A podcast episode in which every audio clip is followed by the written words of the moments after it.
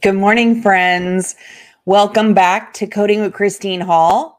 So, last week we were in the great state of Louisiana. We were presenting at the Health Advocate Summit. Let me tell you, I learned so much about advocating for our patients and alternative ways that we can help our providers out. So it was a wonderful experience. I had so much fun, but I did miss you guys. Uh, so I'm glad to be back today. It is National Greenpeace Day.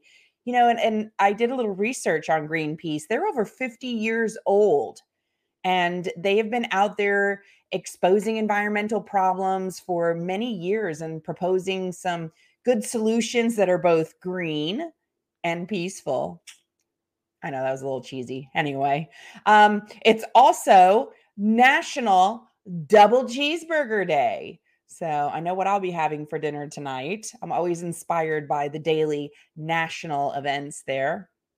Okay, maybe that's not national, but you get what I mean. Anyway, so I wanted to have a moment just to chat with you about some of the changes that we're seeing in the 2023 guidelines there. Um, not just the guidelines, but 2023 ICD 10 codes. So, all of the ICD 10 codes, you know, on a fiscal calendar year, so it runs from October 1st through September 30th, um, we update our ICD 10 codes. And, and even throughout the year, often we will receive additional ICD 10 codes as needed. So, we've noticed that over the past few years with COVID, um, the CDC has been really busy in promoting those new codes as they come out.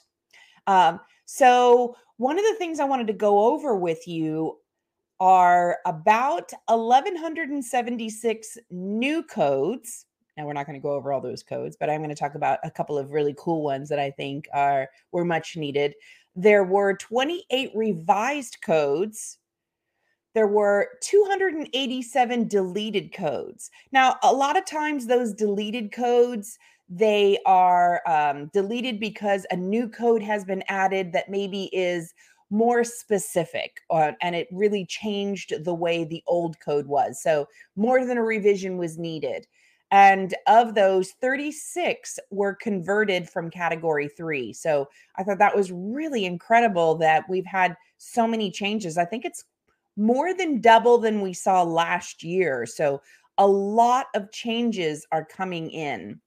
Um, there were some revisions to the guidelines. Some of those highlights were regarding um, the under administration of COVID. It has now joined our friends BMI and laterality um, in that expanded guidance that coders get. So pay attention to that. Really, really important. Any kind of leeway that we get as coders are always going to be so appreciated. So the under immunization status also joined that uh, that line of um, specificity that we can select from other clinicians within the medical record.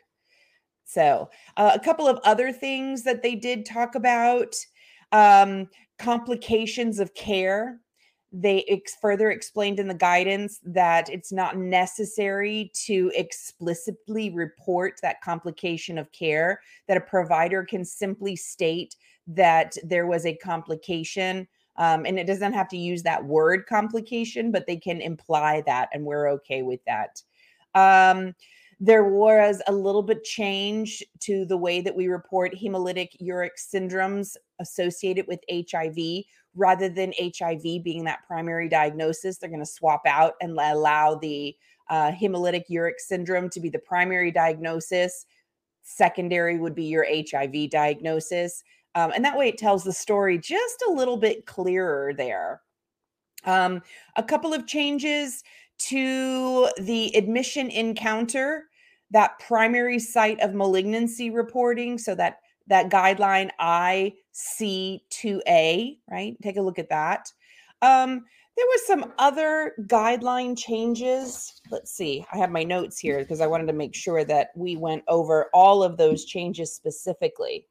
Now, one area that received a major, major change, as a matter of fact, it received 87 new codes, was in the area of dementia.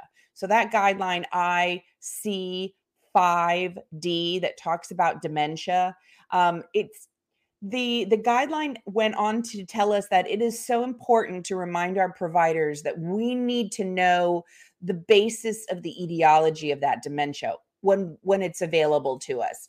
Also the severity the severity of the dementia is going to be crucial now because if a patient has uh, enters into a facility with one level of dementia and it progresses to a higher level of dementia then we need to be able to report that highest level of dementia during that um, confinement stage in the hospital there also because there is so many new dementia codes we had to have a little update to that guideline as well um, there was some clarification in the weeks of gestation in the pregnancy section, so IC 15A7.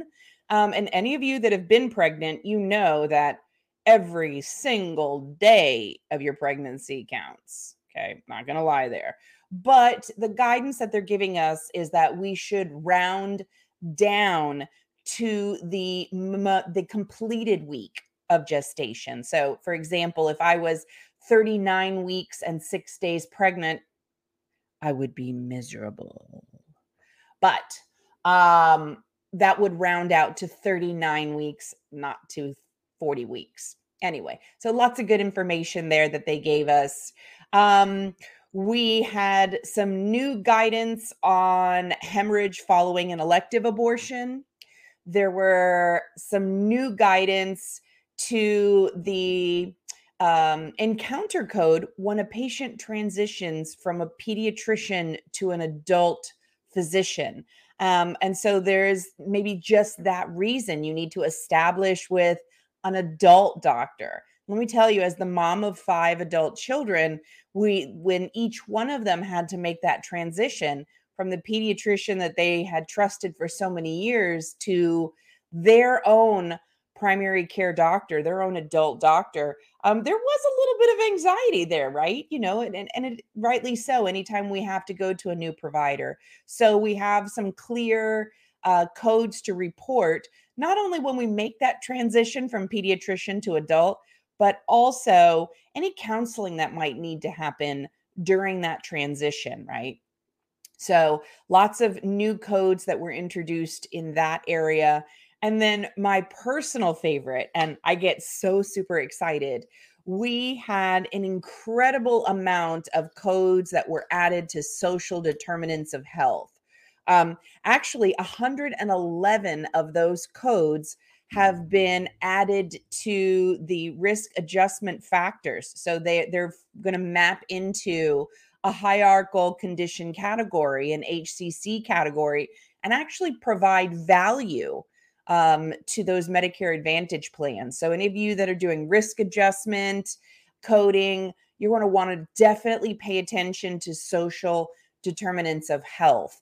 Um, but make sure you read the guideline that relates to that social determinant of health so that you know how to capture those codes appropriately.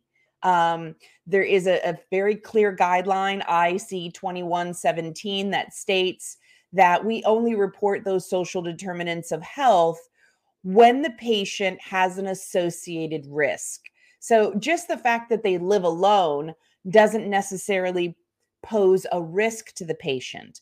However, if the patient was homeless and they were having a surgical procedure, then that component of being homeless definitely presents a problem. So, you want to go over all of those revised guidelines, um, especially the ones that pertain to the volume of codes that we're receiving this time out or this year. Um, so, just some highlights of codes that have been added. I, I thought it was very interesting that we had some additional codes to method, um, methamphetamine overdoses. So, they were giving us some instruction about the intentional versus the accidental overdose of methamphetamines, especially those that present to the emergency department. So, you ED coders out there, you may want to have a chat with your providers that we've received additional codes to report those intentional or accidental methamphetamine overdoses. Um, like I said earlier, we've got about 87 new dementia codes. 87. Imagine the specificity that we can report dementia with. Um, and it, it's such a huge thing. Um, in the nervous system, we've got a new code for POTS, that uh, postural orthostatic tachycardic syndrome, right? Uh, very important. I do a lot of research with POTS. I've been doing a lot of research on Ehlers Danlos syndrome, and it seems like POTS is one of those symptoms that all Ehlers Danlos patients seem to have there. Very interesting condition there, uh, Ehlers Danlos. Um, there are 86 new codes relating to loss of consciousness and over 100 codes for intracranial injuries. So we're starting to identify those again more specific the etiology of those cranial brain uh, cranial injuries there. Um, some new codes for heart disease. We always have additional ways to expand upon that heart disease there. Um, let's see what else have we got going on here. Good stuff. Good stuff, guys. Now, don't let this podcast stand in your way of getting some good information when it comes to the new ICD 10 codes or take the replace your responsibility for reading the guidelines. I'll tell you, I get so excited every year when I read the guidelines. I, I, know I'm one of like three people across the country. Terry, you might get excited when you read the guidelines too, but um, I get so excited because as a coder, I have to be very careful that the documentation clearly supports the codes that are being reported. And when we look at it from a risk perspective, right, there's some financial investment there. So we got to be really careful the guidelines are the only thing that tell coders what you can assume and what you can't assume right? If it's not in the guidelines we don't have that leverage there. We would need to query our providers work hand in hand with our providers um, and some of us have access to providers and some of us are you know really just at the mercy of what they give us in documentation. So um, definitely need to be on top of the guidelines and so that we can complement our providers. Did I talk about that paragraph that was added a couple of years ago that said providers and coders need to work hand in hand? yes, I did. You should read that. Um, a couple of other areas. Endometriosis received 168 new codes. 168 new codes incredible right to describe endometriosis and and if you know anybody that suffers from endometriosis it is a truly truly painful disease there um, so i'm glad that we can further expand upon the different levels of endometriosis or difficulties of endometriosis um, I know, right? Terry Terry says best paragraph ever, right? So um I'm not going to tell you. I'm going to I'm going to tell you to go out there and read the guidelines and when you see it, IB, it's in the IB area. Um, you'll know exactly what I'm talking about. Uh, anyway, so fetal conditions and anomalies, 200 specific fetal conditions and anomalies. So really interesting. The one that made me chuckle was um, we've had some more codes added to talk about injuries due to motor vehicle accidents and electric bikes. So um, last week I was in Louisiana. We were in New Orleans, and my family wanted to ride these electric bikes. Um, and I'd never been on one before so we we got on them and sure enough like they go pretty fast if you've ever been on any of those electric bikes. So you give it just a little tap and the whole thing takes off right? And you're in and out of traffic because this is downtown new orleans that we're dodging and weaving in the streets. And so it was funny because i remember feeling like this is an accident waiting to happen And sure enough, when I took a look at the guidelines, I mean, not the guidelines, the new ICD 10 codes, they thought it was an accident waiting to happen too. So, some new codes there for those electric bikes. Really interesting, right?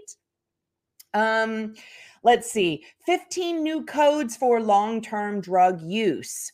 Uh, and that's an area that we need to be careful and report those drug use. Remember that we were given greater instruction last year and the year before and this year, reminding us for those patients that are diabetic and they're being treated with either oral anti um, hyperglycemic medication or the injectable anti diabetic medications like Januvia, Trulicity, Ozempic. Darn it, why'd I say Ozempic? Now I'm going to have that commercial in my head all day long. Anyway, um, we need to make sure that we're reporting those, but they did add 15 other codes for long-term drug use. So we can definitely see how someone is being treated. What is their their part of their treatment plan? What drugs are included in that? Um, there were revision to over a dozen T cell lymphoma codes. So that was kind of interesting. New codes for candida of the vulva and the vagina. Um, several codes that describe short stature, right? Yeah, absolutely. Oh, Craig, you're you're with me, right? We're gonna have that earworm in our head all day long. Uh, yeah. Lisa, I love your motto. Can I borrow that? What does the guideline say? Right? Absolutely. I love that. Incredible. Some other things that we had um, expansion of uh, acidosis codes, expansion of arterial sclerosis codes. Now, I have to pause for a minute. I have to get on my soapbox. Friends, there are more codes than I 70.0, okay, to describe the arterial sclerosis in the aorta. Look, we're kind of like old houses. You know, if you have a great foundation, that's good, but you're still going to be subject to what I call gunk in the pipes. As we get older, we get gunk in the pipes. Um, and it's always important to know where is that gunk? What part of the pipe is it? So when we talk about the aorta, that's a pretty big organ, right? We need to know where in that organ did you see the gunk in the pipes, right?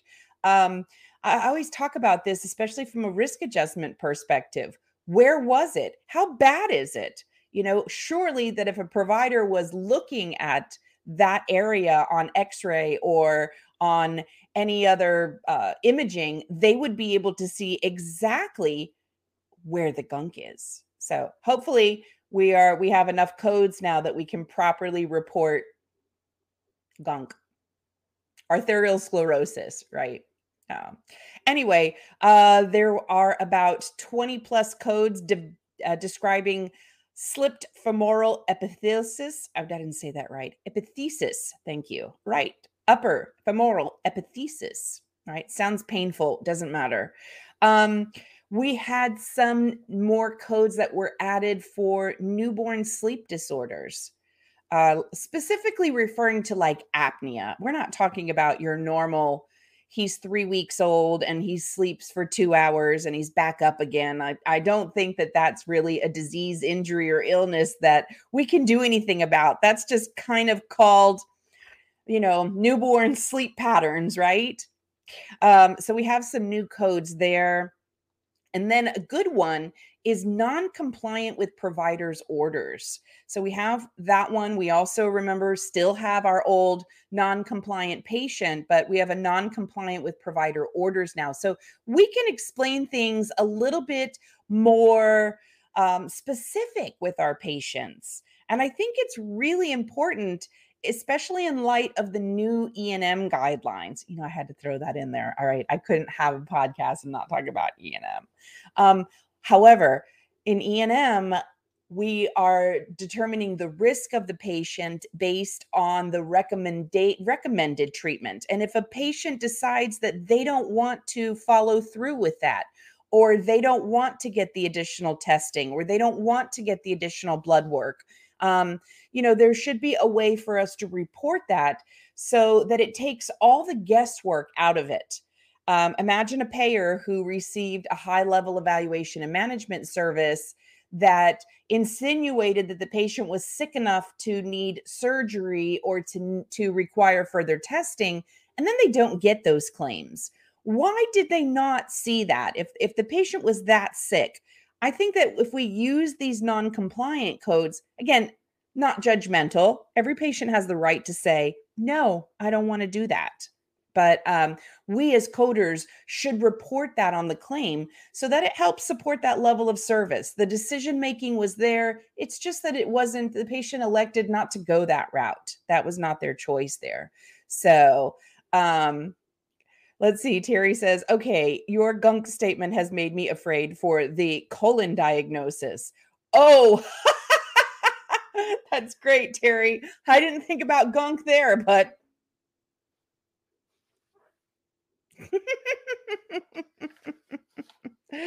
That's right on, guys. So, again, I'm so excited, and we have so many new codes. And I was talking to a group of students last night, and they were asking, you know, uh, books are so very expensive. Do we need to go and get our new books? Honestly, I think with almost 1,200 new codes, um, we do we do need to go get new books this year. There are a lot of changes. And the changes don't just include the new revised and deleted codes, but think about all of the tabular changes that are often made, which are the includes, the excludes one, and the excludes two. With more codes comes more combination complications. Boy, I bet if I had to say that three times, I wouldn't be able to. Um, however, we need to we need to double check again, not just the code itself, but what instructions came with that, either in the guideline section or in the tabular section. So, want to keep an eye out on that specifically. Um, last night I pulled it up and I believe it's a little over 2,000 pages of tabular changes that we're seeing. So I have a nice link for the CDC. They very easily give you the downloads for all of the different sections. You have to select the zip file, you can open it up, and it's going to give you the changes for the guidelines the alpha index. So there are changes to the alpha index. Remember, we have new codes coming in and some codes going out. Some codes even were promoted. Um, so we have um, also we have the changes to the table of neoplasms, the table of drugs, and the external cause codes. We had some changes there. We also have quite a few changes to the tabular section. So you want to jump in there and take a look. Um, this is a great time of year if you're still using super bills. Boo. I'm not a fan of super bills. I'm going to be honest with you. Um, they they just let us know that there's close to 78,000 ICD-10 CM codes. There's absolutely no possible way that uh, you're going to know all of those codes, right? You're never going to understand all of those codes and how these changes interface with all of those codes. So um, I, I absolutely think that if you have a super bill, now is the time to either get rid of it, right? Throw that thing out, can't find the master template. I didn't tell you that but I'm just saying. Um, or to go through that super bill and make sure that you have the most up to date codes, that you have the options that are there for those codes, including laterality, specificity, um, uh, severity. You want to make sure that all of those options are there. So now is the time before October 1st to go over those super bills or get rid of those super bills. Um, and make sure you're using the correct codes. Educate yourself now, educate your providers, not just your providers, but also talk to your referral staff. Make sure your referral staff knows the new codes that are coming out. Um, talk to the medical assistants. talk to your benefits coordinator. So, as they're doing their benefits investigation, if there are any new diagnosis that they need to be aware of, then they'll have that information there. Having an overall education with the staff on the new diagnosis codes that are changing um, that you use primarily in your office, right? Of course, you're not going to talk about cardiology codes if you're in a urology practice, or um, you're not going to talk about dementia codes if you're in a pediatric practice. Um, not that you won't ever see that, but you got to stay focused in what your particular specialty is. So make sure that at least at minimum that you're reviewing that information and reviewing your guidelines. Uh, anyone who knows me knows that I probably say guidelines about a hundred times a day at minimum, right? I feel that it's so important when we're given this instruction or this tool of how to be the best at what we do. We should use it. We should take a look at it. We should read it. And that should be an annual thing that you do is sit down and you read the guidelines and you read the changes that are coming up. I'm real curious to see some of your comments today that you have about the new 2023 ICD 10 codes. I'm going to take a look here. I'm going to scroll through for a second and see what we we've been talking about. Lots of comments. Good morning everybody. It's so great to see you all this morning. It's so glad to be back. Sarah, I got to tell you, I'm a super fan um, you and I, we've got to meet one day. Our little chihuahuas, you know, they need to spend some quality time together. I really believe that Toby Hall could be a, a, a great friend to your little girl. Um, good morning, lady. How are you, my dear? It's so good to see you. Nikita, good morning. Oh my gosh, Terry, I can't believe you're up this early. That is amazing. That is amazing. Um, let's see what else do we have yeah we're oh you know what terry made a great comment here about the dementia codes and how they could be tied into those long haul covid-19 you hear about that brain fog people seem to be having post covid-19 um let's see Oh, Samantha, you love reading the guidelines too. That's awesome. Yes, Dr. Rosenstock. I I have been doing a lot of research on Ehlers-Danlos there, and uh, yeah, it's it's an incredible disease, absolutely, and all the different types of Ehlers-Danlos that are out there. Let's see. Oh, Samantha, girlfriend, I almost died on an electronic bike out there, and, and I now I appreciate the code so much because I really feel like that could have happened to us. You know. Let's see. What else do we have here? Sheila, good morning, my friend. How are you?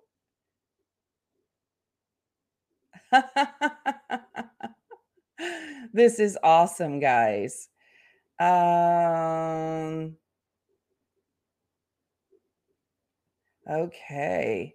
Thanks, Terry, for the um, CPT update there. Uh, uh, let's see.